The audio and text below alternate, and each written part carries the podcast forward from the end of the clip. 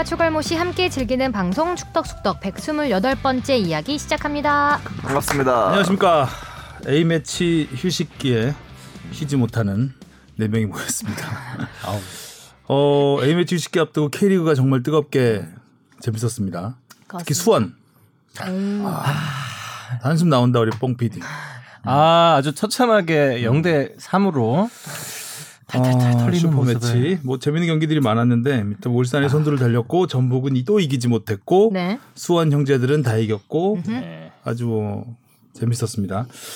아, 그리고 A 매치에 모인 손흥민 선수 오랜만에 국내에서 볼 수 있게 됐고 이런저런 이야기 나눠보겠습니다. 안녕하십니까 주영민입니다. 안녕하세요. 주시은입니다. 안녕하세요. 박진영입니다. 이정찬입니다. 어, 또 A 매치 휴식기를 맞아서 아, 근데 A매치 휴식인데 음. 주바페 아나운서는 쉬지를 못하고 지금 목 상태가 목 상태가 좋지가 쉬지. 못하 쉬지 않고 맞춰요 지금. 축덕 쉬지도 토토를. 않고, 네. 어, 쉬지도 않고. 마치기도 잘 마치죠. 어, 근데 왜 쉬지 못했어요? 그, 그 중간에 팔뉴스 대타가 있었어 가지고 지난번에 촬영이랑 막 이런 게 겹쳐서 아, 한 10일 정도 쉬지 못하고 네, 시에림 11일인가? 아나운서가 수- 휴가 갔었나요? 네, 하루 휴가를 아. 내셨어가지고 아, 쉬는 날에 또 네네네 강행군이요, 강행군. 네 음. 그렇습니다. 오늘 약간 텐션이 주시은 없으면 안. 돌아가죠 SBS 프로그램이 잘 안 돌아가요. 거의 포지션이 아주 다방면으로 그러니까요. 여기 비면 저기 그렇지는 않은데 김진혁 선수예요 거의. 우리 아나운서 팀의 안타까운 현실이기도 한데 공, 공교롭게 주시은 아나운서밖에 없어요. 아니 공교롭게 일이 겹쳐가지고 네. 음. 아 그렇습니다. 피곤한 주시은 아나운서 또 이제 이야기하다 보면 또 막 살아나잖아요 폼이. 네, 폼은 살아나는데 음. 목소리는 안 살아날 수가 있어가지고 아하 네. 말을 시키지 말아라. 아, 손좀 보고. 원래 진영이가 말. 많이 표정만 보시기 바랍니다. 안 돼, 안 돼. 조용히 있겠습니다. 음, 뽕피디는 말 안 시켜도 막 하니까. 아니, 오늘 다 같이 약간 목소리 텐션을 죽여서 ASMR 느낌으로. 아닙니다. 열심히 해볼게요. 누구 재우려고. 네. 자 축덕토토부터 확인을 해보실까요? 네, 샤방가이님이 역시나 정리를 해주셨는데요. 역시 클래스는 영원하다는 것을 입증한 주신 다섯 경기 적중 그 끝. 주신 아나운서의 분석을 부분적으로 커닝한 하성룡 세 경기 적중. FC 서울에 대한 팬심으로 인해 객 관성을 포기한 박진영. 그래도 세 경기 적중. 요즘 잠시 폼이 일시적으로 무너진 주영민 두 경기 적중. 네. 무너질 폼이 있나요, 뭐 제가? 아 근데 성룡 선배를 이렇게 하는 게 너무 웃기네요. 성룡. 선배가 그렇게 분석을 많이 하시는데. 분석은 하고 이제 눈치 보면서 컨닝하고 원래 이게 주식 분석해서 분석 안 되니까 주식 분석하는. 사람들이 본인이 주식을 잘하진 않아요. 그렇죠. 경제학자들이 절대 주식 못해요. 네. 자, 뭐 의외의 승부도 좀 있었고, 근데 저 네. 인천 전북 무승부를 아, 그니까요. 이거는 거의 정말 박진영 뽕피디가 맞췄네. 네. 네. 어, 근데 이거는 인천승에 걸었었어도 약간 되게 그렇죠. 더 가능성이 경기, 있었을 것 같아요. 경기는 인천 승에 그렇죠. 가까운 경기 네. 내용이 네. 내용도 그렇고 무승부도 극장골이었으니까 거의 또. 그러니까요. 음, 한 골 자 승부도 많았는데 그 가운데 이제 어, 슈퍼 매치에서는 세 골. 예, 뭐 수원승도 전부 수원승을 예측했는데 뽕, 뽕피디는 또 여기서 서울승을. 아니 뽕 PD는 성남승, 서울승, 수원을 다 버렸어요. 음, 서울은 아, 참 뭐, 말을 네. 아끼겠습니다. 네, 아끼시고요. 네. 자 댓글부터 볼까요? 헌터 캔님이요. 와 배성재, 최영수, 장지현이라니 저 사실 K리그 중계까진 못 안 챙겨 봅니다만 이 중계는 봐야겠네요. 골룸에서 축덕숙덕 꾸준히 듣다 보니 K리그에 대해 없던 관심도 생기고 추갈못을 점점 벗어나게 되는 것 같습니다. 주바팬님 이번 주엔 잘 쉬시고 다시 힘빡 손에 오프닝 들려주세요. 못 쉬었다니까요. 모셔가지고 아유 쉬질 못하셨네. 다음 주에는 가능합니다. 다음 주도 들어주세요. 근데 간만에 SBS가 K리그를 중계를 했습니다. 네. 배성재, 최용수, 장지현. 음, 아, 오랜만에 막걸리 해설 들으니까 올림픽 걸쭉하고 축구 중계 좋더라고요. 콤비입니다. 네.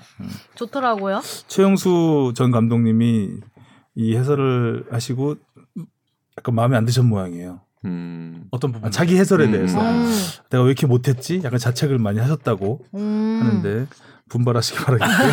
아니 근데 저도 그게 되게 놀라웠어요. 사실 뭐 승부욕이 되게 강하시더라고요. 음. 그러니까 자카르타 때그 거의 한 달 가까이 같이 있었는데 늘 다음 날 되면은 모니터도 다시 하시고 그다음에 여러분들한테 의견도 들으시고 음. 그리고 특히 이제 2002 월드컵 대표 선수들 간의 또 경쟁이었잖아요. 뭐 안정환 선수도 있었고 아, 그렇죠. 친한 건 친한 거고 더 잘하고 싶은 욕심이 굉장히 있으시더라고요. 음, 맞아요. 해설에도 욕심이 많으시고 굉장히 열심히 하시고 또 오랜만에 했으니까 아무래도 감이 좀 떨어진 부분이 있었겠죠. 점점 좋아질 것 같습니다. 아마 도쿄 올림픽 때 제일 좋아질 것 같아요. 그러면 되죠. 많이 네. 봐주시면 돼요. 그럼 되죠. 뭐 그 연습 삼아 또 하신 거니까. 아, 근데 경기가 골이 좀 좀 더 많이 났으면 음. 더 네. 박진감이 있었을 텐데 전북이 생각보다 아, 생각보다 네. 좀 연정했어요. 네. 정북은 점. 그 송범근 선수가 사실 몇 개를 막았죠. 사실 그쵸. 골이 더 많이 날 수도 있었죠. 뭐한 2, 3대 0으로 이겨도 이상하지 않았던 경기. 음. 네. 골대도 한 번 맞췄고 네게바 선수가. 음. 다음 댓글이요. 음바페 구이님이요. A 대표팀 2차 예선은 벤치까지 23명입니다. 아 저번에 지난번에 성룡 선배가 대답을 음, 못했던 부분이죠. 네. 캐스발렘 다이쿠님이 헨리 피케 장면은 오시미네 아니네 말이 많았었고 저도 라이브 보던 당시엔 오시미네라면서 화가 머리 끝까지 올랐었는데 헨리가 발을 밟긴 했더군요. 결국 이기재 선수 한 방으로 이겼으니 뭐 박건아 감독님이 그렇게 강하게 감정 표출하시는 건 처음 봤네요. 저 주바페님 그리고 기자님들 혹시 진다는 기분이 뭔지 아세요? 음. 전 이제 기억이 안 나네요. 후후. 아 들뜨셨네. 상당히 들뜨시고 좀 약간 음, 얼마나 좋겠어요. 수원이 이런 시절이 아, 언제였나 네. 싶을 정도로 굉장히 오랜만인 것 같은데. 되게 귀여우시네요. 음. 저는 진다는 기분이 뭔지 잘 알 것 같습니다. 이긴다는 기분이 잘 떠오르지가 않네요. 이상하게. 기분이 뭐죠? 네. 씁쓸하네요. 이기재 자 떠나자 대전으로님. 내년에 대전 한밭 운동장이 철거되고 야구장이 지어진다고 발표되면서 한밭 운동장을 홈구장으로 썼던 대전도 올 하반기에 레트로 기념 유니폼을 제작하고 하반기 홈 경기를 한밭 운동장에서 치른다고 합니다. 그냥 자랑하고 싶었습니다. 네. 넵. 감사합니다. 잘 들었습니다. FC 서울 2021님. 역시 이번에도 원정 와서 난리친 원정 팬들 수준 잘 봤습니다. 대단하다 수원 삼성 팬들. 그 팬들은 진짜 그럴 줄 알았다. 뻔하지 뭐. 뽕 작가가 뽕 PD가 올린 거 아니죠? 음, 위로가 필요하셨던 것 같습니다. 아, 아까 전전에 수원 팬분이 뭐, 달아주셨는데. 근데 무슨 뭐 충돌이 있었던 건 아니죠? 그리고 저도 현장 경기 중계에선 잘 못 느꼈는데. 네, 저도 아, 몰랐어요. 현장 갔었어요? 네, 직관했었어요. 아. 근데 딱히 뭐 그런 조짐은 못 봤어요. 음. 확실히 승리 요정은 아니구나. 지금 이번 시즌 직관 3 경기 다 제가 가면 안 된다 봅니다. 음. 자, 뽕 PD 때문인 걸로 하고 자, 질문 가보겠습니다. 무엇이든 물어보세요. 앙. 음. 요즘 대구가 잘 나가서 하루하루가 즐거운 파주 사는 축덕입니다. 오랜만에 질문이 있어 메일 드립니다. 작년 12월쯤이라고 했던 것 같은데 세징야 선수 귀화 문제는 어떻게 되었나요? 소식을 찾아봐도 나오는 게 없네요. 손흥민 선수와 뛰는 모습을 보고 싶은데 욕도 알아듣는데 설마 귀화 시험을 떨어진 건가요? 알려주세요. 아, 아, 대구 돌풍을 얘기를 안 했네요. 앞에 저희가. 음. 네. 아, 대구가 대구도 안 지고 아홉. 경기 무패죠? 네. 아홉 경기 무패. 그것도 또 세징야 선수의 프리킥에서 시작된 음. 프리킥이 음, 아무튼 그렇죠. 골이 됐으니까요. 자책골이 음. 됐으니까요. 진다는 걸 정말 모를 것 같네요. 대구 음. 팬들은. 근데 이게 마이클 스코키스님 것도 같이 읽고 네. 내용 질문이 내용 네. 같죠? 네. 질문이 네 같아서 읽어드릴게요. 이 시대의 K리그 특화 방송이라고 생각합니다. 항상 감사드립니다. 대구 팬으로 신나는 하루하루인데요. 저희 아들의 영웅인 세징야의 귀환은 환상 이슈이다가 정작 올림픽 월드컵 가까워지는 요즘은 그 소식이 정작 사라져서요. 세징야 와이프분이 일반 귀화 진행, 방식, 진행 방식으로 하던 기억이 나던데 그 이후 추가 소식이 있나요? 그리고 저희 아이가 10살 초딩 소년인데 K리그를 사랑하는 초딩은 학교에서 너무 외롭습니다. 토트넘보다 대구, 손흥민보다 세징야인 아이인데 TV로 FA컵 중계조차 없어 네이버를 스마트 TV에 연결해서 현장 음성도 없는 중계를 보는 게 얼마나 애처로운지 저희 아이가 주바페 진짜 좋아하고 이 방송도 같이 듣는데 주원아 K리그를 좋아하는 건 정말 멋진 일이야 라고 한 번만 주바페 외쳐주시면 안 될까요? 음. 아, 이건 아유, 텐션 좀 높여서 다시 한번 해주세요. 높여야겠네요. 음. 텐션을 높여볼게요. 주원아, K리그를 좋아하는 건 정말 멋진 일이야. 아니, 뽀뽀뽀 보는 줄 어, 알았어. 마- 뽀뽀 만화. 만화 더빙 같은 느낌이 좀 성우 들고. 느낌이 약간. 아, 근데 정말 멋진 일이죠. 네, 음. 멋진 일이야. 네. 또 멋진 아버지를 또 두고 계신 것 음. 같고요. 정말 드문 일이야. 네. 아, 이게. 무슨 마음인지 알 것 같아요. 그 어제 본 K리그 얘기를 진짜 학교에서 얼마나 하고 싶어요, 사실. 알아듣는 네. 친구들이 지금 별로 없으니까. 없을 네, 때열 10살 살 어린이면 좀 그런 마음이 들죠. 음, 다 건전하게 참 그 10살이면 이제 게임에 입문할 나이 아닌가요? 저 마인크래프트 나이죠, 그런데 이제 K리그를 좋아하는 너무 귀엽네요, 근데. 착한 어린이 어, 저는 되게 흐뭇한 이런 음. 반응들이 제일 좋은 것 같아요. 가족들이 함께 방송을 들으시고 음. 그리고 또 가족과 함께 이야기를 하고 이런 음. 상황들이 제일 좋습니다. 문의 주신 내용 답변 드리면 세징야 선수는 2016년에 한국에 와서 어, 지난해 6월에 처음으로 귀하 이야기가 왔었 오갔죠. 그러면서 저희도 그때 조금 어 바로 세징야 선수의 직접 육성을 들어서 전했던 기억이 있는데 어 5년 귀하 일반 기하는 5년 주거 요건이죠. 그 조건을 지난해 이제 갖췄습니다. 그래서 이제 시험을 보면 되는데 아 아직 한국어 능력이 어, 원하는 수준만큼 도달하지 못했다고 해요. 그래서 안 그래도 어, 어제 이 질문이 들어와서 세징야 선수하고 이제 서면으로 이야기를 주고받았어요.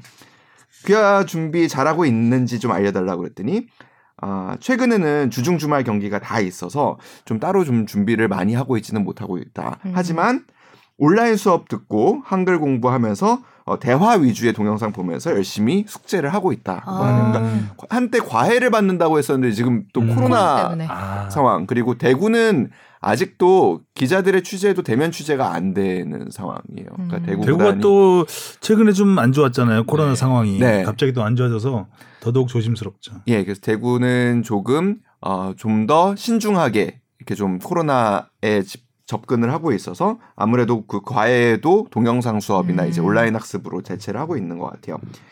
어, 하지만 아무튼 열, 여전히 그 일반 귀하를 간절히 원하고 있기 때문에 어, 준비를 계속 하고 있다고 음. 합니다. 다만 음. 한국어를 완벽하게 하지 못하는 게 조금 아쉬운 상황인 거죠. 어, 와이프가 아무래도 조금 더 공부할 시간은 있다라고 생각을 할 수도 있을 것 같아요. 그래서 와이프가 먼저 사실 일반 귀하 같이 왔기 때문에 일반 귀하 시험에 합격을 하면 세징야 선수의 사실 필기 시험이 면제가 된다고 해요. 아. 그래서 그 다음부터는 이제 면접 과 이제 한국 문화에 대한 이해가 어느 정도 되고 있는지라는 음. 부분으로 할 수 있는 부분이어서 뭐 그 부분도 준비를 하고 있는데 와이프도 요즘 바쁘긴 하대요. 그래서 아무튼 어 마지막 멘트가 고요 한국어를 완벽히 구사한 하고 싶다. 그래서 다른 하지만 다른 나라 언어를 이렇게 잘한다라는 게 말처럼 쉽지는 않다 하고 웃음 이렇게 해가지고 저에게 답변을 보내줬습니다. 음.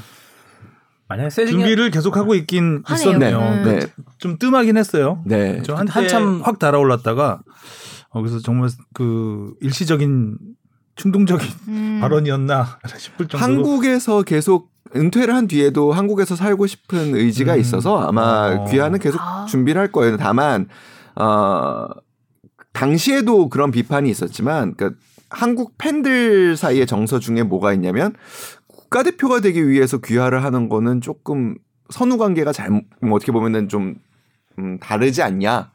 다른 종목에서는 국가대표가 위에 귀화를 하는 특별 귀화 사례들도 많지만 적어도 축구에서만큼은 선후 관계가 그 우리 국민이 먼저 되고 그 다음에 대표에 선발되는 게 맞지 않겠냐라는 공감대가 조금 더 다른 종목에 비하면 있지요. 네. 그러다 보니까 좀 세징야 선수도 어 아무튼 귀하는 열심히 지금 준비를 하고 있는 것으로 알고 있습니다. 음. 저는 세징야 선수가 한국어를 배우면서 대구 사투리를 쓸지가 좀 궁금해요. 예전에 호물로 선수가 막 이게 부산 막 부사이다 한. 것처럼 네. 그런 퍼포먼스도 한번 보여줬으면 좋겠어요. 호물로 선수 지금 어디 있죠?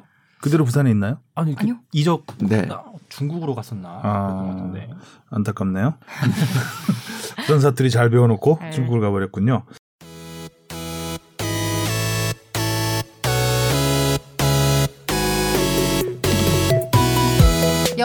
여러분은 지금 축덕 속덕을 듣고 계십니다.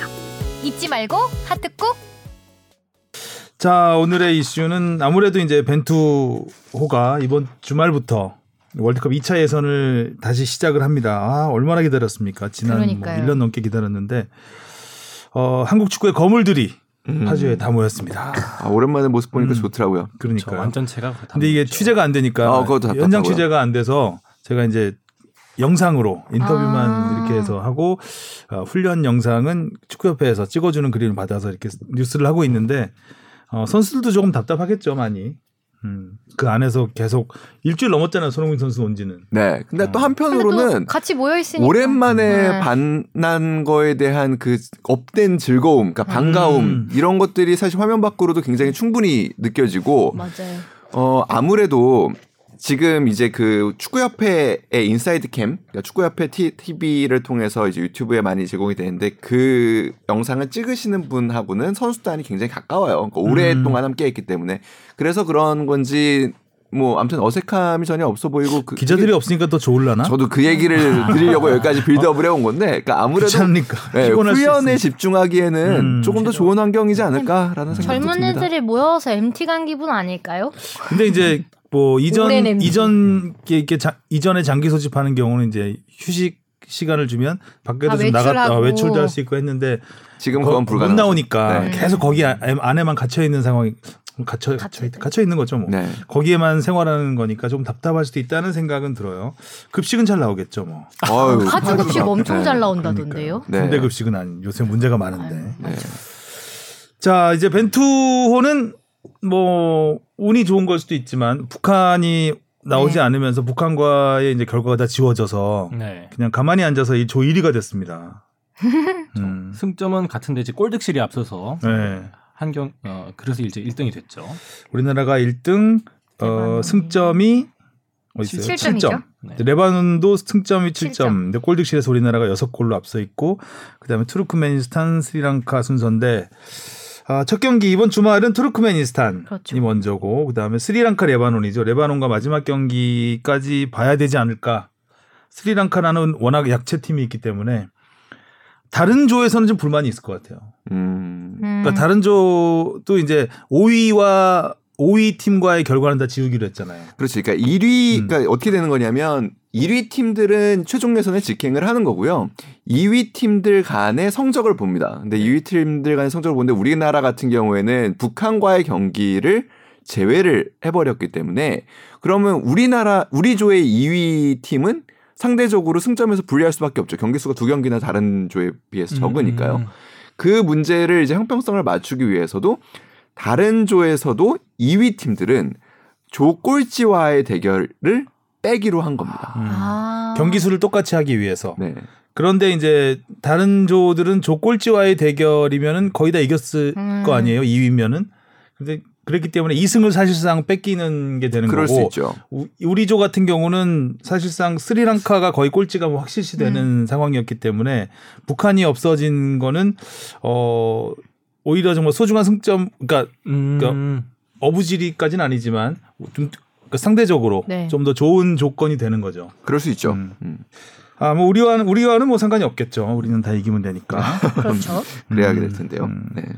일단 뭐 손흥민, 황의조, 투톱에 투톱일지는 아니, 아니 손- 아니죠. 황의조 선수는 이제 뭐 최전방이고 음. 손흥민을 중심으로 이제 공격이 운영이 될 텐데 이전에 봤던 그 평가전 그 답답함 을 많이 뭐, 봤잖아요. 예, 기억에 남는 거는 가장 최근에 지난 3월 한일전 물론 그때 아, 해외파는 한일전. 소집되지 않았지만 그 경기 가장 인상이 깊고 지난 해에 있었던 11월 그때도 뭐 빌드업 축구는 뭐 이렇게 눈에 보이지 않았고 불안한 수비 집중력도 많이 보여줬기 때문에 그 경기를 아무래도 기억에 남아 있으니까 이번 경기에서 조금 더 잘 해줬으면 하는 바람이 더 크죠.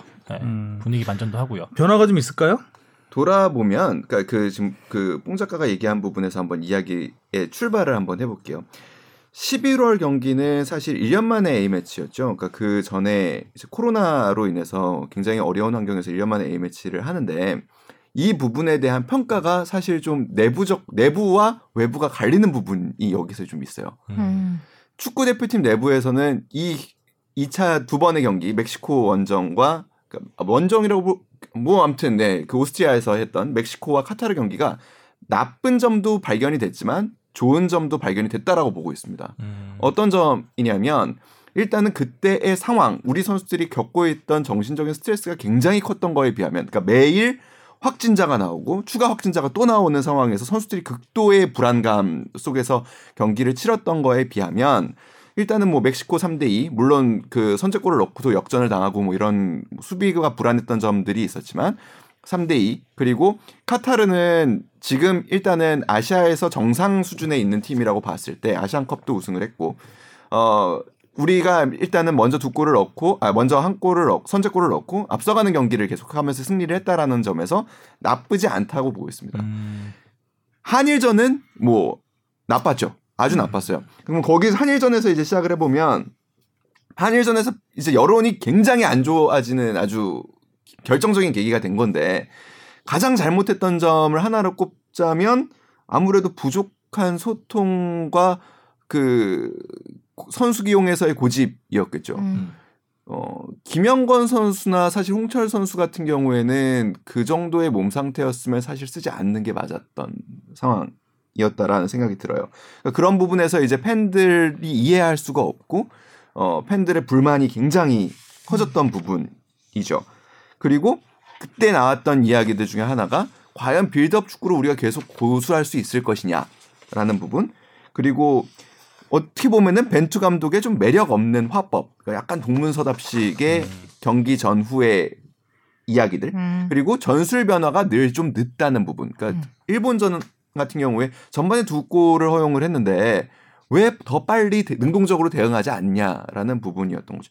이런 부분들을 이번 A 매치에서 관심 있게 보면은 좋을 부분들이라고 생각을 해요. 음. 어, 일단은 왼쪽 풀백 이 자리에서는 새로운 선수가 들어갔죠. 둘이나 들어갔습니다. 네. 강상우 선수와 이기재 선수가 네. 들어갔죠. 이 선수들이 어떤 모습을 보여줄지가 사실 굉장히 기대가 되는 부분입니다.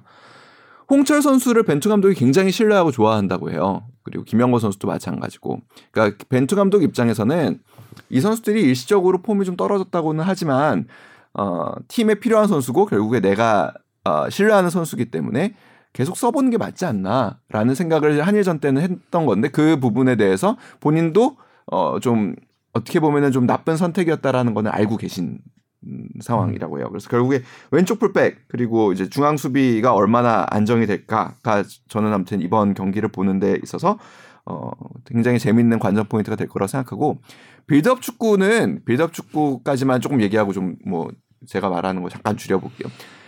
빌드업 축구를 우리가 왜 하게 됐나라는 걸 생각을 해보면 한국 축구가 월드컵에서 과연 빌드업 축구를 할 수 있을까 이런 뭐 회의도 많이 나오지만 결국에 이, 추- 이 문제의 시작은 우리가 늘 소극적인 그러니까 선수비 후역습을 하다 보니 음. 먼저 골을 허용하고 안 좋은 경기를 치러 나가더라는 거예요 늘. 음. 그러니까 사실 우리가 돌아보면 2018년 러시아 월드컵을 돌아보면 스웨덴전에서 굳이 그렇게 우리가 선수비 후역습을 할 필요가 있었을까? 근데 이게 뭐 순식간에 준비가 되는 부분은 아니기 때문에 우리가 좀 더 공을 점유하고 우리가 좀 더 좋은 축구를 하자. 개인적으로 키워드를 잡고 싶은 부분은 능동적인 부분이에요. 그러니까 음. 우리가 경기를 주도해서 우리가 우리의 경기를 먼저 하자. 그거를 먹, 먹더라도 여기서 시작된 부분이어서 근데 또 재밌는 거는 아무튼 한일전이 끝난 다음에 벤투 감독이 그 실제로 그 우리 기술위원회하고 논의를 하면서 그런 얘기는 했다고 해요. 그러니까 그 어, 조금 더 경기를 효율적으로 치러 준비를 할 필요는 있겠다라는 생각이 자기도 들었다라는 음. 이야기는 했다고 해요. 그래서 그런 부분에서 이번 경기 투르크메니스탄과 경기에서 어떻게 경기를 풀어나갈지 굉장히 궁금한 부분입니다. 얼마나 효율적으로. 뭐 월드컵 2차 예선이기 때문에 능동적으로 하면 되겠죠. 네. 예, 네. 우리가 주도적으로 당연히 경기를 주도할 거라고는 생각을 하고 이제 어 그건 기본으로 깔아야 되는 네. 부분인 네. 것 같고 이번 세 경기는 근데 과연 그게 정말 우리가 원하는 대로 할그 풀어 나가느냐 음. 그건 또 다른 문제거든요. 네. 그러니까 볼을 많이 가지고 막 답답하게 하다가 꾸역꾸역 우겨 넣는 그런 축구냐 아니면 뭔가 약속된 플레이. 플레이. 로 정말 그 예, 뭔가 발전되는 모습을 보이면서 좀 나아지는 모습을 계속 보여주느냐의 문제인데 사실 그게 안 됐던 거죠 지금까지 볼 점유는 많이 했잖아요. 음, 많이 그리고 했죠. 예, 많이 하고 뭐 대부분 경기에서 우리가 능동적으로 하려고 했던 부분이 있었는데 문제는 우리가 공을 잡고 찾고 이제 백패스가 많아지고 그게 과연 우리가 능동적으로 하는 것이냐는 것도 패스가 다른 문제거든요. 그 부분에 관련해서 좀 재밌는 뒷얘기를 들었어요.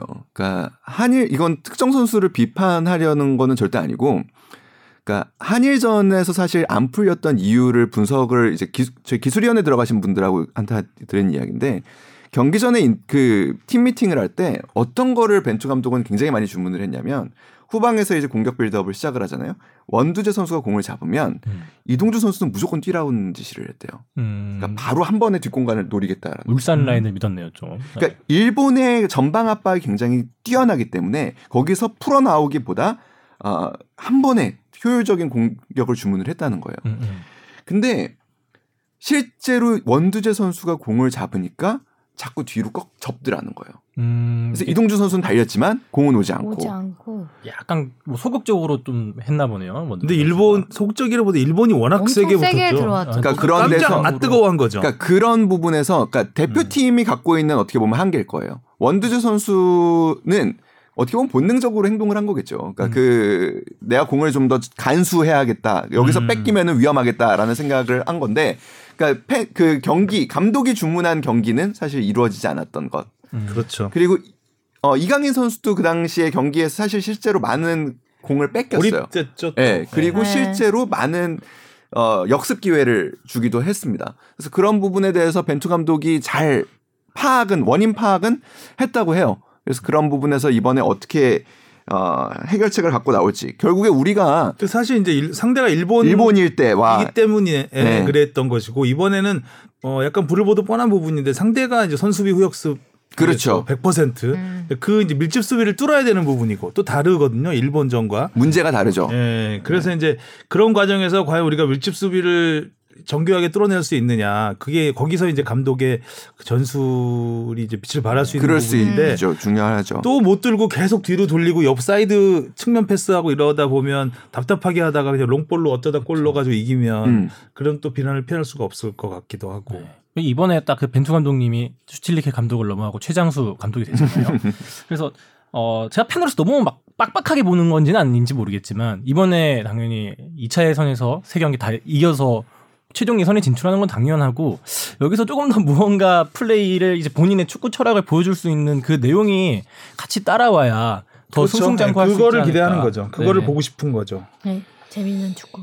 어, 최장수는 뭐 1년은 사실 뭐, 뭐, 비어 있는 네. 시간이었기 때문에 어, 최장수에 큰 의미를 둘 것까지는 없을 것 같고 약간 벤투 감독 입장에서는 어, 나는 조금씩 나아지고 있었는데 나아지고 있다라고 생각하고 어, 있어요. 1년의 음. 공백이 있어서 음. 아, 이게 발목을 여기에 좀 발목을 잡히는 부분이 있다라는 제자리 걸음을 좀 네, 생각을 거예요. 할 수도 있어요. 그렇기 때문에 이제 이제 그 이제부터는 아마 축구 경기가 뭐 A 매치도 계속해서 예, 원활하게 이어질 것 같은데 그렇죠. 내년 월드컵까지 생각하면 최종 예선이 이제 얼마 안 남았어요. 빡빡하게 계속 것 빡빡하고 같아요. 내, 이제 내년이기 때문에. 아, 지금부터는 이. 이제 백도가 안 되는 상황이기 때문에 계속해서 벤투 나가야죠. 감독한테는 굉장히 직면한 가장 큰 위기이고요. 음. 한국 축구로 보면은 저는 되게 기회이자 결정적인 순간일 수 있다라고 생각이 됩니다. 이번 6월 A 매치가 음. 일단은 이렇게 오랜 시간 소집해서 팀을 만들 수 있었던 기회가 잘 없었거든요. 데- 벤투 감독 이후에 늘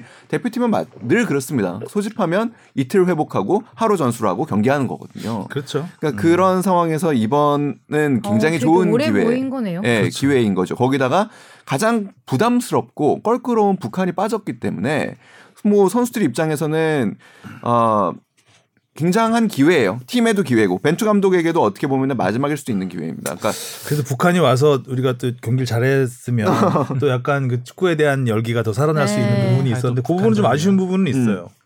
그래서 이번 경기를 보신다면 그 부분을 한번 봐주세요. 그러니까 지금 벤투 감독이 주문하는 축구에서 이번 준비에서 어떤 부분을 좀 저는 궁금하게 보고 싶냐면 우리의 압박이 어느 수준에서 이루어질 것인가가 사실 굉장히 중요한 부분이라고 생각해요. 그러니까 수비 어, 공격 시에도 마찬가지죠. 그러니까 네. 공격에서 바로 우리가 전환이 됐을 때 어느 시점에서 우리가 압박을 시작을 할 것인가.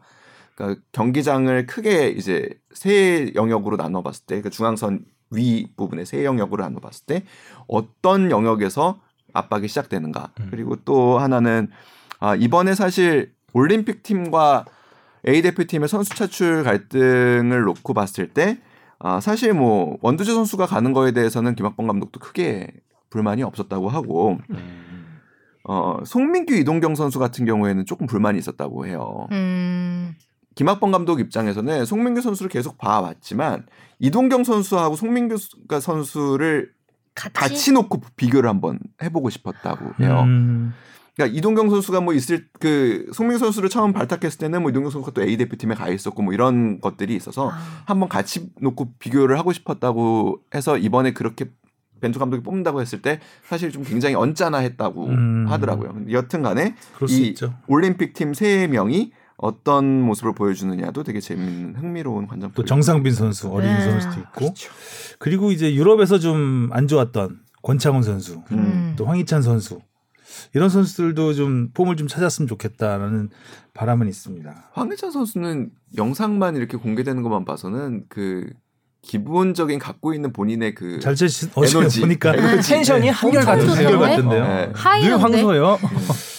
확실하게 그런 텐션은 이제 그. 아시아 무대 아시아 무대에서는 아유. 굉장히 네, 빛을. 발하죠. 그럼요. 우당탕탕. 약간 또 속된 말로 무, 무대뽀 정신이라고 해서 몰고 가는 게 있어요. 아유 무서워요. 덜쏘 신태용 감독 표현하면 덜쏘 같은 벌써 이번에도 덜- 그래도 진짜 방금 전에 그 선수들 모인 거 보니까 분위기가 너무 좋아서. 막 네. 손흥민 선수도 자기 토트넘 왼쪽 어. 풀백을 보여줄게 하면서 소비하는 모습이 그거는 스스로 디스를 한거 아니거든요. 아, 그래도 토트넘 수비가 이래 어, 수비가 별로 안 좋은데 엄청 그러면 좋아하는데 이제 뭔가 한 팀의 리더로서 형으로서 그냥 동생들을 되게 편안하게 해주는 게 느껴지는 것 같아서 농담적으로 뭐 나를 좀 약간 깎는 거잖아요. 그러니까 내가 토트넘이다 이런 표현이겠죠. 네. 그럼 토트넘을 안 떠난다는 얘기일 테고 재계약이 임박했다는 얘기 아닌가요? 내가 포변, 토트넘이라고. 하면서 아유 요즘 뭐 뇌피셜 하시면 여기까지. 어? 아니면 그 반대일 수도 있- 반대일 수도 있죠. 토트넘 수비는 이거밖에 안 된다라는. 아, 근데 뭐또 잘했어요. 음. 거기서 아니, 근데 잘 그런 나왔죠. 느낌은 좀 받았어요. 그러니까 손흥민 선수가 2018년 자카르타 그 아시안 게임을 치르면서 스스로 굉장히 성장을 한 부분, 정신적으로 아. 성장을 했거든요. 그러니까, 그러니까 리더로서 성장을 했어요. 그 전까지는 팀의 막내고 뭐 제일 잘하는 선수, 그냥 에이스였다면. 골만 골대만 보고 네. 달렸다면 이제는 전체를 보고 달리는. 어, 예. 저 그게 되게 인상 상징적이었던 장면이 김학범 감독이 손흥민 선수가 오자마자 안 뽑고 있던 주장을 손흥민 선수한테 이제 뽑하고 한마디를 하라고 해요. 음. 근데 그때 손흥민 선수가 준비해 온 이야기를 딱 하는 게 아니라 하고 싶은 말 있는 사람을 먼저 물어봐요. 첫 마디가 하고 싶은 사- 얘기 있는 사람 이거였어요. 그래서 아 이 친구가 이제 대화의 기법인데 그거. 예, 예. 자기가 할 말 없으면 넌 어떻게 생각하냐 이렇게 물어보잖아요. 맞아요 맞아요 예, 편집회의에서 많이 나오는 그렇죠. 장면이죠. 예. 편집해 뉴스 오, 아이템을 어떻게 채워야 할지 모를 때, 어, 넌 어떻게 생각해? 라고 네. 얘기할 수 있는데, 아무튼 그런 부분에서 그 동생들이기도 했지만, 아무튼 그 이끌어가는 과정들, 그러니까 내가 아니라 팀을 보는 관점이 되게 많이 보였었거든요. 근데 그 뒤로 또 한동안 손흥민 선수가 대표팀 와서 또 어려웠던 점은 내가 나만 생각하면서 결정을 해도 괜찮은데 너무 팀을 또 많이 생각하고 자기가 어깨에 스스로 짐을 막 얹고 뛰는 느낌이 들었었거든요. 음, 근데 이번에 그냥 일단 영상에서만 보기로는 즐거워 보여요. 일단은. 약 간 훌훌 털었던 예. 예. 그리고 자신감도 좀 생긴 것 같아요. 그러니까 예전에 박지성 선수가 2010년 남아공 월드컵에서 보여준 모습들이 그런 모습들이었거든요. 그러니까 실제로 선수들한테 그렇게 얘기도 했고 경기가 안 풀리면 다른 데 보지 말고 나 줘. 와, 너무 든든해. 와, 그말 한마디. 내가 알아서 어떻게 해볼게. 아마 내가 안 보일 거야. 나 가려져 있어 나 주기 어려울 걸. 어. 음. 그러니까 그말 한마디가 기성용 선수가 저한테 해줬던 얘기인데 그 말 한마디가 그렇게 든든했대요. 그러니까 자기는 첫 월드컵이고 어 진짜 막 걱정되고 막 이러던 상황에서 그래서 진짜로 실제로 경기가 안 풀리거나 어떻게 해야 할지 모르겠으면 일단 지성형 보고 줬대요. 줄수 저- 있으니까 나도- 기성용 선수. 어, 나도 그런데 나도 음. 애들 기사 쓰다가 오래 걸리면 야 마무리하기 어려우면 나 줘. 어 일단 던져. 그럼 전 그냥 던지죠. 마무리 안 된 상태에서 던지죠. 종종. 센 걸 던지죠. 그런 것들이 좀 보여서 기대가 되는 부분입니다. 음, 맞아요. 손흥민 선수가 그 자카르타 아시안 게임을 계기로 어 약간 돕는 맛을 알았다고 해야 되나? 그러니까 팀을 알았다고 해야 되나? 그때부터 이제 손흥민 선수의 뭐 프리미어리그에서도 도움 횟수가 확 어, 늘었잖아요. 늘었죠. 예. 그래서 이제는 손흥민 선 손흥민의 그 원팀이 아니라 그냥 손흥민의 팀, 음. 음, 손흥민이 만들어가는 팀을 좀 제대로 볼 수 있지 않을까 이번 그 기대가 돼요. 카타르 월드컵에서는 그래서 이제 벤투 감독이 좀 더 잘 활용을 했으면 좋겠습니다. 한 가지 또 굉장히 긍정적인 음. 거는 그러니까 슈틸리케하고 비교를 한다면 그러니까 그 얼마 전에 기술위원회하고 시- 그 벤투 감독도 좀 갈등이 있었대요. 이런 선수 선발 관련해가지고 그러니까 벤투 감독은 왜 나를 대한축구협회는 더 도와주지 않느냐라는 벤투 감독이 예. 왜 그런 부분이 있냐면 사실 좀 히스토리는 있다고 해요. 그러니까 어, 2019년 12월부터 시작된 부분인데 당시에 이제 20년 그 초에 올림픽 예선이 있다 보니까 어 김학범 감독이 당시에 A 대표팀도 소집이 돼 있었는데 그러니까 그 동아시안 컵을 준비하는 A 대표팀과 그 다음에 1월에 이제 태국에서 음, 있는 U23. 네. 예, 23세 챔피언십을 앞두고 선수 선발의 갈등이 생기니까 그때 대한축구협회에서 무조건 김학범 감독한테 양보하라고 했대요. 그렇죠. 예. 어. 무조건 단 한 명도 빼지 말고. 그때 이제 문화의 차이를 좀 실감했겠네. 네, 그러니까 올림픽을 아. 바라보는 문화의 차이. 네, 그래서 자기는 굉장히 이해할 수 없고 있을 수가 없는 일이죠, 어, 있을- 유럽에서는. 아니 나는 동아시안 컵을 나가는 거고, 우선 A 매치를 하는 거고. 어, A 매치를 하는 거고 여기는 지금 우리 23세 챔피언십을 네. 나가는데 왜 이거를 내가 다 양보를 해야 되냐? 음. 그리고 심지어 내가 소집이 끝나고 2주간의 시간이 있다. 음. 그럼 그때 가서 하면 되는 거 아니냐라고 했는데 대한축구협회에서 아니다. 우리에게는 올림픽이 굉장히 중요하고 이게 우리가 나가는 게 뭐 10회 연속이면 세계 최초고 우리는 이거 굉장히 중요하다.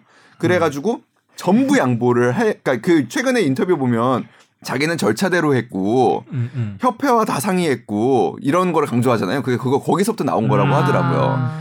그렇게 해서 왔는데 이번에도 뭐 이렇게 갈등이 생기고 내가 원하는 선수를 못 뽑는다고 하니까 대놓고 기술위원회에다가 그런 얘기를 했다는 거예요.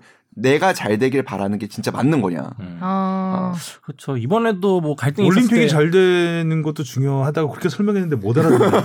그래서 이제 김학범 감독은 올림픽이 중요하다고. 그래서 김학범 감독은 이제 문화 차이라고 얘기를 음. 하는 음. 부분이고, 근데 그 부분에서는 여전히 갈등 요소가 물론 뭐 있다고 볼 수도 있고 뭐 여러 가지가 있지만 한 가지 분명한 거는 슈틸리케와의 차이는 아 그래서 기술위원회 시칠리케는 아, 별로. 이렇게 툴툴대지 않았죠. 안 왔고 결정적으로 연탄 지으라면 지었고. 그러니까, 어, 시키는 대로 잘했고 얼굴에 손 묻히라면 묻혔고. 맥주 마시라면 맥주 마셨고. 아니, 그러니까 기술위원회에서 몇 가지 부탁한 것들이 있었었대요. 예를 들면 한일전 끝난 다음에 국민들에게 미안하다라는 말은 한마디 해줬으면 좋겠다. 뭐 이런 예를 들은 얘기를 했었는데, 안 받아들였을 것 예, 같은데. 벤투한테 그거는 했었는데, 뭐 네. 근데 뭐 그런 그렇죠. 것들이 잘또 네. 안 지켜지고 시틸리케였으면 했, 했, 했을 거예요. 예, 예. 우리 선수들 잘했습니다. 그 아, 나는? 오히려 그런 그날. 거에 대해서 졌다고 뭐 국민한테 미안하고 음. 이런 말은 안 했으면 좋겠어요. 음. 외국인 감독이라면 음. 책임을 지고 다음에 보여주면 마- 되지. 다음 경기 잘하면 어, 돼. 국민들의 그 분노를 순, 순간 삭혀봐야 그러려고 우리가 외국인 감독 쓰는 거 아니잖아요. 음. 못하면 못하는 대로 욕 먹고 잘하면 그것 인정받고 이러면 되는 거지. 거기서 저희 국민 사랑하는 사랑하는 국민 국민 이거는 지금 어, 오랜만에 보는 옥동자 개인기인데요. 어. 그러니까 그러니까 이제 그 서로 간에 막 감정이 약간 격화됐을 거 아니에요. 기술위원회하고 음. 이제 벤투 감독하고 그러면서 이제 벤투 감독이 아 그러니까 기술위원회에서 그 얘기를 했대요. 야 우리 그 잘린 슈틸리케도 2차에서는 무패로 올- 그 올라갔다 그 쉽게 올라갔다. 아 또 축구협회에서 그런 얘기 하면 안 되지. 네, 그러니까 네. 서로 이제 막 에스컬레이팅이 막 감독 아, 싸움 막된 하지 거예요. 말아야 어. 벤투 감독님도 약간씩 상하겠네. 넘었구나. 그래서 벤투 감독이 거기서 굉장히 불쾌 불쾌하죠. 음. 했다고 해요. 근데 어. 결과적으로는 뭐 잘 마무리는 됐다고 하는데 음. 기술위원회에서 되게 좋게 보는 점 중에 하나는 선수들이 벤투 감독을 굉장히 신뢰한답니다. 그러니까 슈틸리케와의 아, 가장 큰 선수들이? 차이. 예. 아, 슈틸리케- 슈틸리케는 정말 선수들이 힘들어했거든요. 예.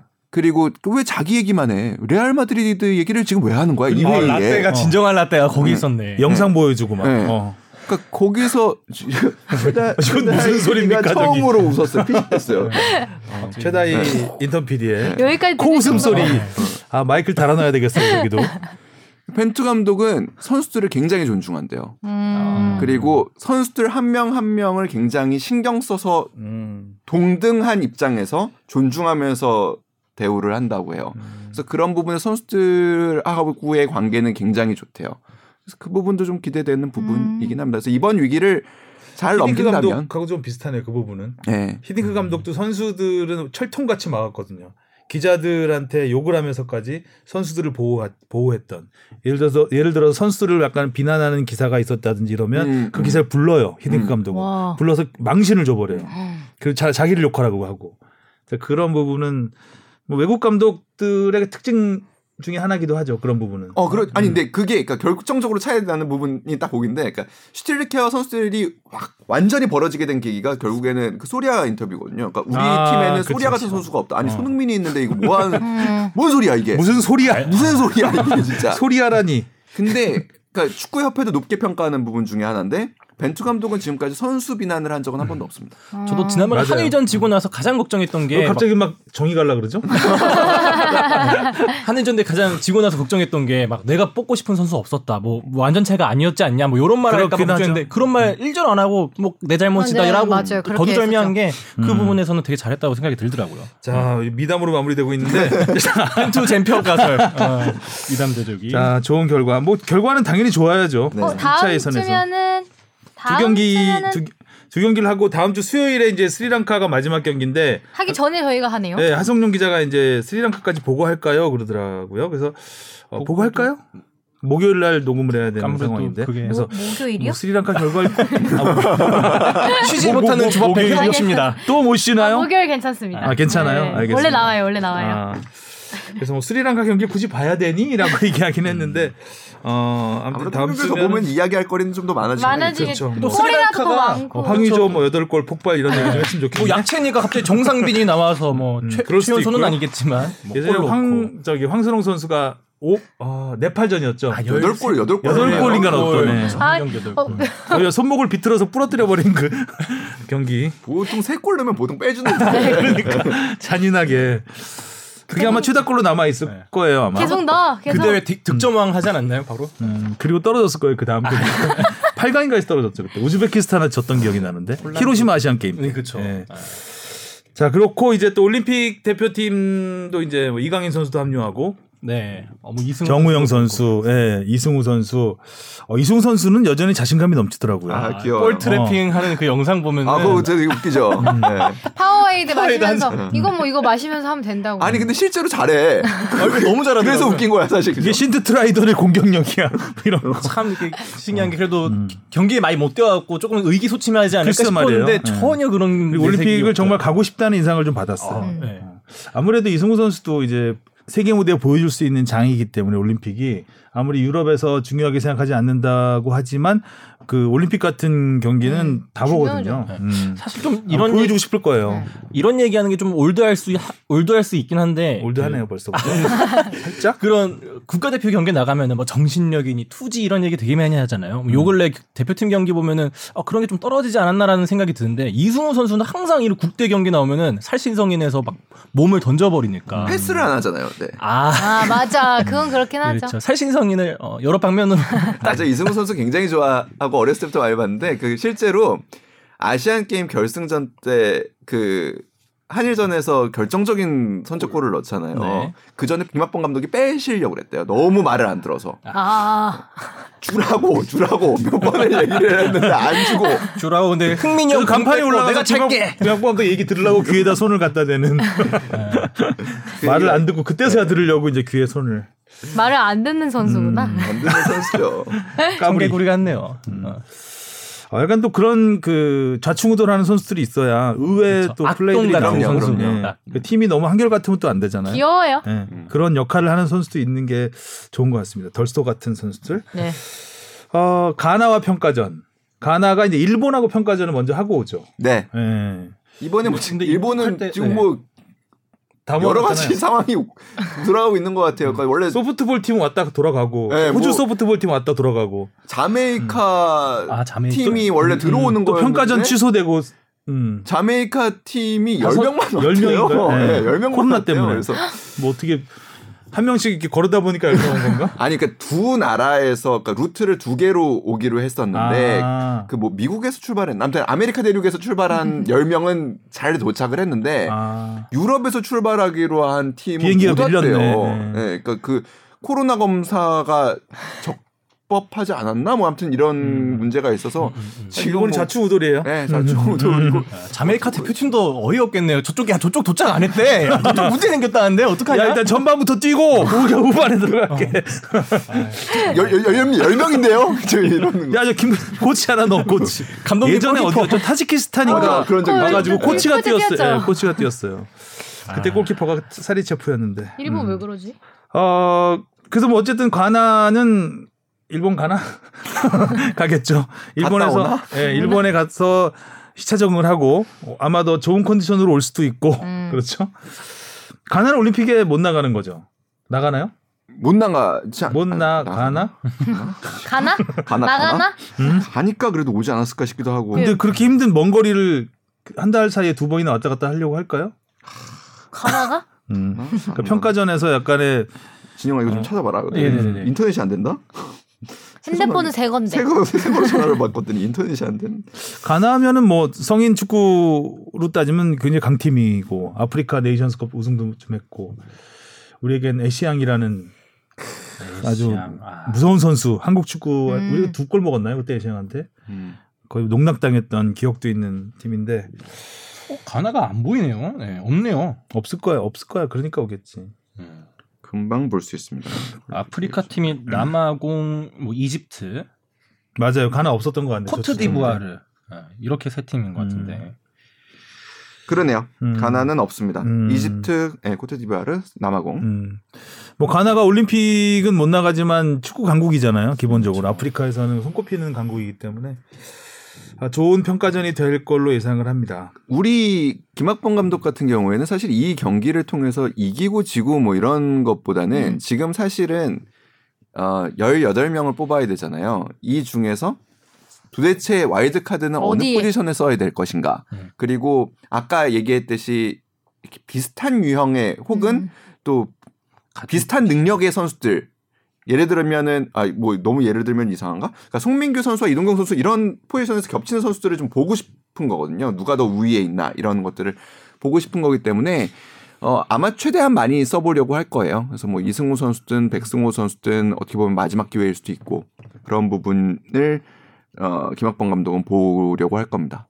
지난번에 이겼던 와일드 카- 카드 포지션이 이제 골키퍼하고 주전 아, 풀백하고 중앙 수비수였죠. 그렇죠. 네, 아. 왼쪽 풀백 중앙수. 그러니까 우리 그러니까 그 올림픽 팀에서 가장 약한 포지션이라고 중앙 생각하는 부분은 풀백. 네 왼쪽 풀백이었죠. 왼쪽 풀백. 예.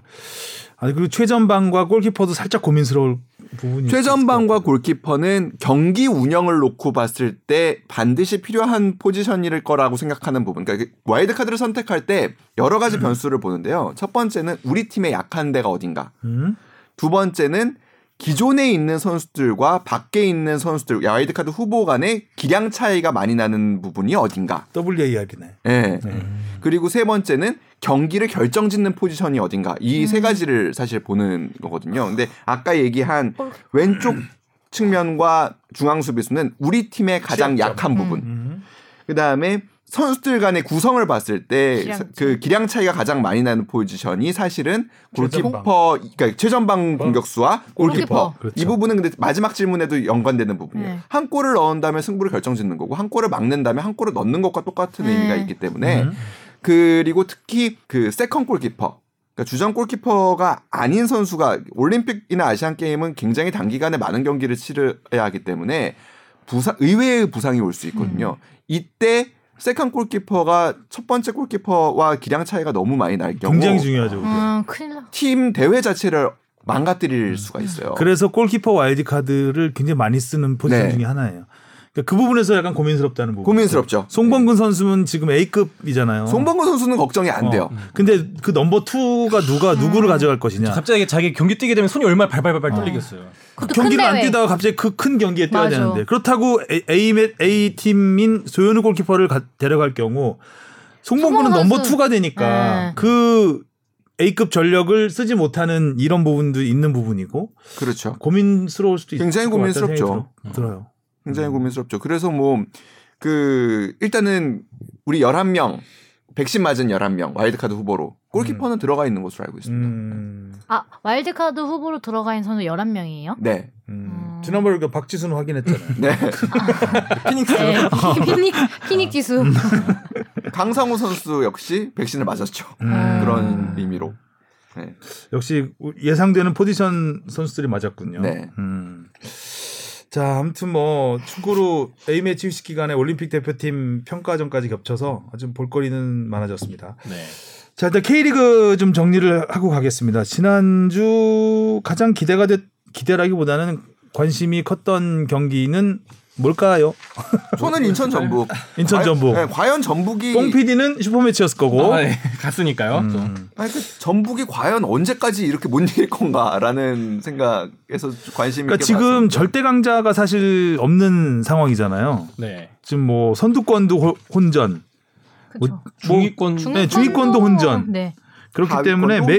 예, 매 경기 모든 경기가 다 어느 팀이 이겨도 이상하지 않을 경기, 그렇죠. 약간 이런 매치가 되는 것 같아요. 그래서 예측하기 힘든 상황에서 우리 주바페의 신기가 지금 더욱 빛나고 있는 게 아닌가. 다섯 경기. 돗자리 깔아야 될 것 같은데 아무래도. 네. 음. 진짜 어. 토토를 한번 해보시는 게 지난주도 다섯 경기 아니었어요? 네, 와, 다섯 경기 이전 연속일 걸. 다섯- 아니 연 지금 이 표정 딱 그? 이승우의 표정이야. 파워에이드 한 잔 하셨어요? 아 패스 안 해, 패스 어. 안해 지금. 아이 뭐그 어렵나? 뭐 하면 되는 건데. 이렇게 하던데. 주시은. 클래스. 네, 보, 보니까 이렇게 하던데. 네. 어, 전반기를 이제 마쳤습니다. 전반기 마쳤는데 뭐 특징들을 몇 가지 뽕 PD가 뽑아놨는데 일단 2013년 승강제 도입 이후에 전반기 사령탑 교체가 처음으로 없었대요. 어. 어, 이거 좋은 통계네요. 어느 팀도 가능성이 있기 때문에 가- 바꿀 수가 없는 거죠. 딱히 애매했을 거예요. 어, 딱히 그렇게 못하지도 않고 네, 바꿀 이유가 크게 없. 아 지금 최하위 광주가 승점이 14점이에요. 아, 이것도 음. 거의 역대급일 것 같은데. 그렇죠. 최하위가 14점인 경우는 어, 맞아 그런 것 같아. 그렇잖아요. 네. 지금 어 18점. 그럼 4점밖에 차이 아 아니다 아니다. 14점이고 36점이구나. 제 생각에 또 그리고 19라운드까지 오긴 했는데 이게 지금 경기 일정이 빡빡하게 이루어졌잖아요. 실질적으로 리그 시카, 시작하고 나서는 한 석 달 정도 지난 거니까 뭐 그런 이유도 있지 않을까 싶습니다. 근데 그 오히려 빡빡하게 이루어졌을 때 squad double squad를 가졌다는 전북, 뭐 울산 이런 팀 이런 양강 체제가 더욱 더 굳어질 걸로 예상을 음, 그러게요. 했는데 그렇지도 않아요. 의외로 수원 FC, 음. 뭐 대구 이런 팀들 제주 어, 네. 이런 팀들이 저는 어. 그래서 젊은 팀들이 조금 더 승승장구하지 않았나. 이게 체력적으로 음. 조금 더 자- 준비 잘 돼 있는 팀이 어, 끝에 가서도 계속 힘을 발휘했던 것 같아요. 뭐 진짜 뭐 한 경기만 맞아요 그런 부분도 뭐. 있죠. 어린 선수들이 어, 활약을 하는 팀이 강했다. 음. 자, 두 번째 특징은 토종 좀- 공격수 상승세. 아, 주민규. 일류첸코는 근데 너무 폼이 떨어진, 떨어진 거그 근래- 아닌가요? 약간 급격히 네, 떨어진 급격히 것 꺾였어요. 같아요. 약간 면도하고 나서 좀 안 안 좋아 보이더라고요. 수염 깎고 나서. 음. 일류첸코는 일류첸코 개인의 문제일 수도 있지만 일단 지쳐 보이는 건 확실하고요. 음. 어, 뭐 음. 그 전북이 전체적으로 팀이 좀 네. 많이 엉성하다고 해야 되나요? 뭔가 모터가 한 게좀그 짜임새가 없어 보이는 느낌? 꺼져가는 모터라 표현. 그러니까 저는 그 사실 90분 그러니까 추가 시간도 다 끝난 다음에 그 마지막 동점골이 나왔잖아요. 네. 그 장면을 보면서 전북이 잘 되는 점과 안 되는 점이 다 있는 경기. 아, 아니 도대체 거기서 왜 만들고 있어 그 시간에? 맞아. 아, 그 시간에 왜 거기서 좁은- 빌드업을 하고 있냐고. 좁은 공간에서 좁은 공간에서 막 어. 그 누가 하면 차면 될 것 같은데. 아니 그리고 아니 기회가 났는데 거기서 골키퍼한테 좋은 다음에 골키퍼가 빌드업을 시작을 한다? 거기 많이 지금 끝났는데 추가 시간도 이래서 전북이 안 되는 거다라고 하지만 또 그 완성이 그거를 그래도 꾸역꾸역 넣는 걸 보면서 아 그래도 전북이 그래도 아직까지 상위권에 있는 이유는 이거다. 근데 일류첸코도 마찬가지예요. 그러니까 일류첸코가 그 일리첸코 어시스트로 기록됐나요? 기록됐죠. 네, 됐죠. 네. 그러니까 이게 우리 18경기에서 9골 2도움이에요. 그래서 음. 득점 2위잖아요. 근데 슈팅 수가 32개로 9위고요. 음. 그 평균으로 하면은 17위예요. 어, 높, 경기당 평균 슈팅이 1.88개. 스트라이커가 네. 음. 그러니까 이게 여기에 사실 전북의 문제가 되게 드러나 있는 음. 슛을 안 한다. 슛을 안 해요. 그러니까 전 평균 득점으로 놓고 보면은 전북이 1등이거든요. 경기당 1.7골. 근데 슈팅 수가 전체 12개 구단 중에 9위예요. 밑에 인천, 강원, 성남밖에 없어요. 어머, 음. 일단 차고 봐야 되는데. 그러니까. 오, 새로운 명을 하나 명언. 추가했어요. 일단 차고 차고 봐야. 스트라이커는 차고 아 정확해요. 그러니까 왜냐면 인천이 슛은 선제, 골대 골대로. 응, 인천이 선제골을 넣은 장면을 보면 무고사는 그냥 밸런스가 무너졌는데 그냥 그 일단 차고 왼발로? 차고 넣- 보잖아요. 그쵸. 그러고 맞아. 나면 맞아. 거기서 파생되는 결과들이 있는 거예요. 그게 뭐 들어갈 수도 있고 맞고. 나올 수도 있고 네. second 스탠스를 놓을 수도 있는데 어, 시도조차 안 하면 무언가 그럼. 이벤트가 발생하지 않는 그럼 그럼. 그러니까 만들려고 하는 거에 대한 집착이 너무 강한 것 같아요. 음, 측면 활용도 좀 떨어지는 것 네. 같고 음. 그렇죠. 어, 어쨌든 토종 공격수 맞죠. 주민 주민규 선수, 송민 민규들이 잘하네. 그러네요. 주민규, 송민규. 그다음 전북의 한 수원의 김건희 선수가 또 지난 주말에 아주 음. 골과 도움을 기록했는데 어, 돋보였고 이동준 선수는 뭐 꾸준하게 활약을 하고 있고 임상협 선수 그때 해트트릭 그렇죠. 예, 한번 했었고 김진혁 선수 뭐 스트라이커라고 해야 되나요? 뭐 스트라이커. 스트라이커. 스트라이커. 수비 출신. 어. 지난 경기에 또 진짜 수비수로 뛰었더라고요. 음. 아, 대단해요. 변화 무쌍한 선수예요. 외국인 선수 중에서는 역시 최근에 라스 라스. 라스 어 정말 전북이 가슴이 많이 아플 것 같은 아, 떠나니까 잘하네. 어. 아, 무릴로까지. 뮬리치는 뭐 여전히 뮬리치도 좋았고요. 예, 예, 웃긴 모습을 많이 아, 보여주고 뮬리치 뮬리치 너무 호감 웃겨. 뮬리치 골도 좀 일단 공격수는 이래야 된다라는 걸 보여주잖아요. 그냥 슈팅 같지 않은데 찼는데 들어가고 약간 그런 것들. 발목 힘이 거기도 되게 상당한 것 같아요. 세다 어, 슈팅도 꽤 빨랐어요. 대충 찬것 음, 같은데. 음, 음. 어 그랬고 또 하나는 전북의 부진과 인천의 약진. 어 인천의 약진은 확실히 두드러졌죠. 전북의 부진도 물론. 전북이 14년 만에 7경기 무승이에요. 일곱 경기 무슨 좀 안 어울리는 통계긴 하죠. 진짜 전북이라는 이름에는요. 그래도 일단 한 경기를 덜 치른 울산보다는 음. 네. 울산보다는 한 경기를 덜 치른 상태고 수원보다는 두 경기를 덜 치렀군요. 어, 뭐 그렇게 차이가 많이 벌어졌다고는 볼 수 없는데 네. 지금 어쨌든 추세가 내리막길인 거는 확실한 것 같습니다. 어, 인천이 8위로 전반기를 마감한 게 언젠가 싶을 정도로 음. 네? 멋있다. 물론 음. 어, 어쨌든 뭐 인천이 잘해주고 있고 또 머리를 써라? 아 헤, 헤딩골이 많고 헤더골 크, 교육 잘 받았는데 이정찬 기자님 아 정확하게는 headed 골이 맞습니다. headed 골. 깨알 같은 지점. headed 골이 headed 골. 네골 중 한 골. 특히 송민규 선수가 머리로 많이 넣었던 것 음, 같아요. 많이 넣었습니다.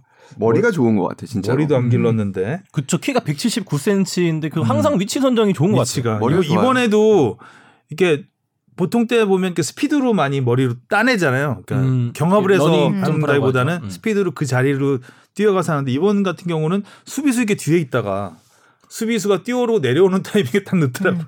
그러니까 영리. 음. 보면은 그러니까 수비수가 약간 속은 것 같은 느낌이 들 정도로 앞에 아. 있는 수비수가 송민규의 그 페인팅에 속은 것 같은 느낌이 음. 들 정도로 앞에 있는 수비수가 피해 주는 것 같은 생각이 들 정도로 머리에 정확히 얹혔어요.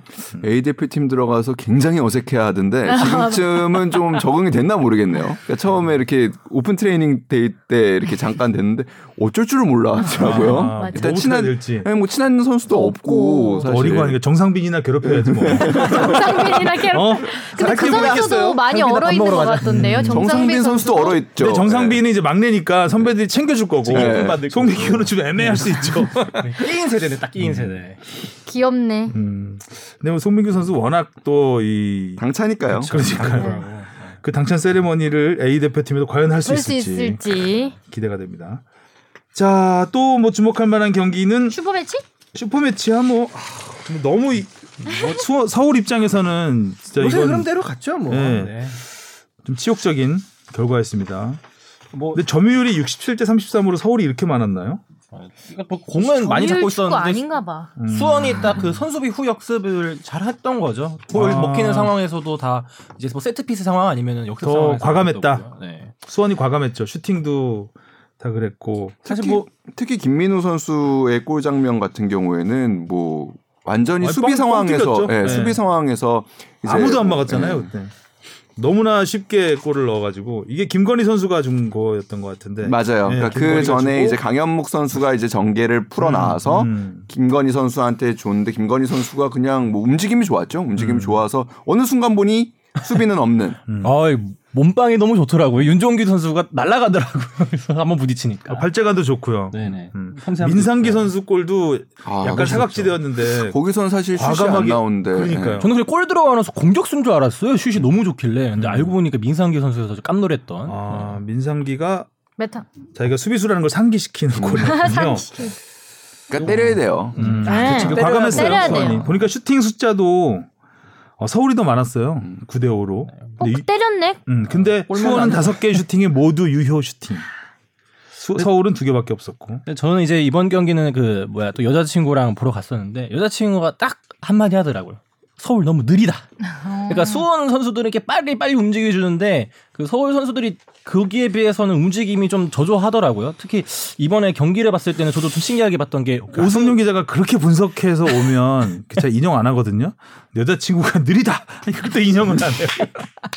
말씀하시죠. 여기 와서 오- 이번에 서울 그 전술 특징을 약간 보면은 오스마르 선수를 내려갖고 약간 쓰리백처럼 쓰고 그다음에 기성용 선수를 오른쪽에 세워서 거기서 이제 빌드업을 많이 하려고 하더라고요. 그렇다 보니까 그 중원 싸움에서 이제 오스마르도 조금 빠지고 기성용 선수도 약간 자리를 비치, 비 키다 보니까 거기서 좀 어, 중원 싸움에서 많이 밀리더라고요. 아무래도 또 수원 선, 수원에는 김민우 선수 또 후반에 교체해서 들어온 고승범 선수가 워낙 활동량이 많고 많이 움직여주다 보니까 어, 거기서 뭐 밀리지 않았나. 어, 저는 그래서 고요한 선수가 좀 많이 그립더라고요. 거기에 그래도 아무래도 기성용 선수 같은 스타일에는 또 같이 좀 많이 움직여주고 파이팅 있는 선수가 있으면 좋았을 텐데. 나성호 선수도 그리울 수 음. 있고요. 네. 그래서 뭐 사실 사실 선수가 없죠. 네, 패스 맞아요. 어, 선수가 너무 없어요 서울에.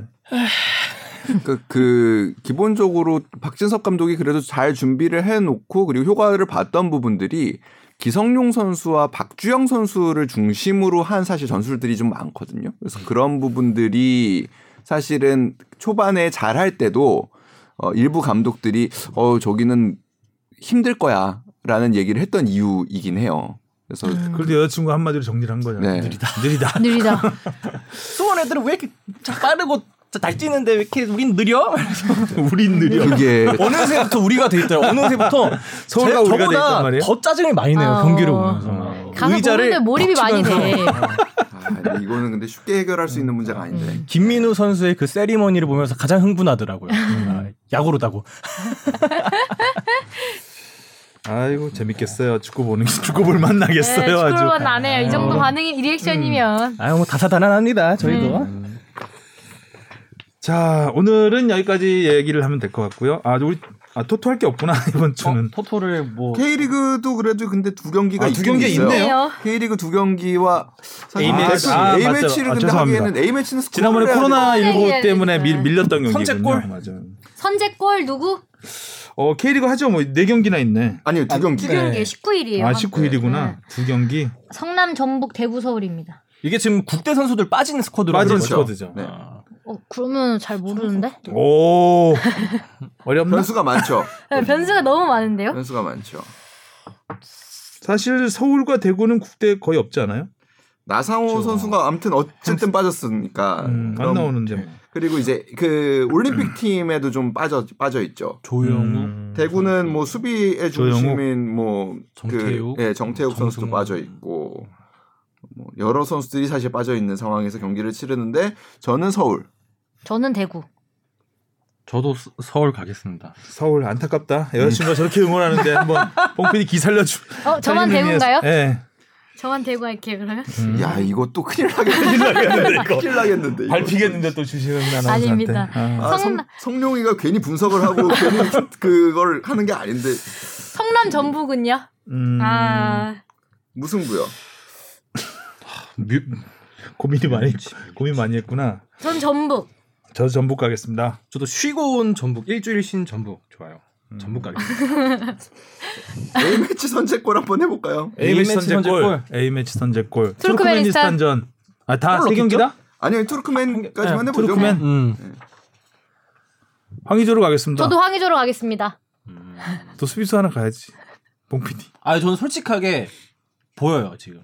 뭐가 뭐야? 너가 틀릴 미래? 남태희 선수 가겠습니다. 남태희 선수? 어 남태희. 뭐 남태희 가겠습니다. 그러니까 황의조로 하는 게 가장 확률적으로 높아요. 없죠. 아, 근데 왜냐하면 무조건 부상이. 없다면 나올 그렇죠. 것이고 한 발로 나올 그러니까 부- 것이고. 무조건 부상이 없다면 나올 선수는 황의조와 손흥민인데 손흥민 선수가 대표팀에서는 좀 돕는 역할을 많이 하다 그렇죠. 보니까 황의조의 가능성이 굉장히 높지만 손흥민 선수가 한번 골을 넣었으면 좋겠다라는 바람, 아 좋죠. 어. 바람을 담아서 저는 손흥민 선수 한번 해볼게요. 황의조의 슈팅을 골키퍼가 막아낸 걸 남태희가 손흥민이 가볍게 남태 손흥민이 남태희를 밀치면서 비켜 비켜 나와 나와 나와 나와 나와 나와 남태희 선수는 땅을 치고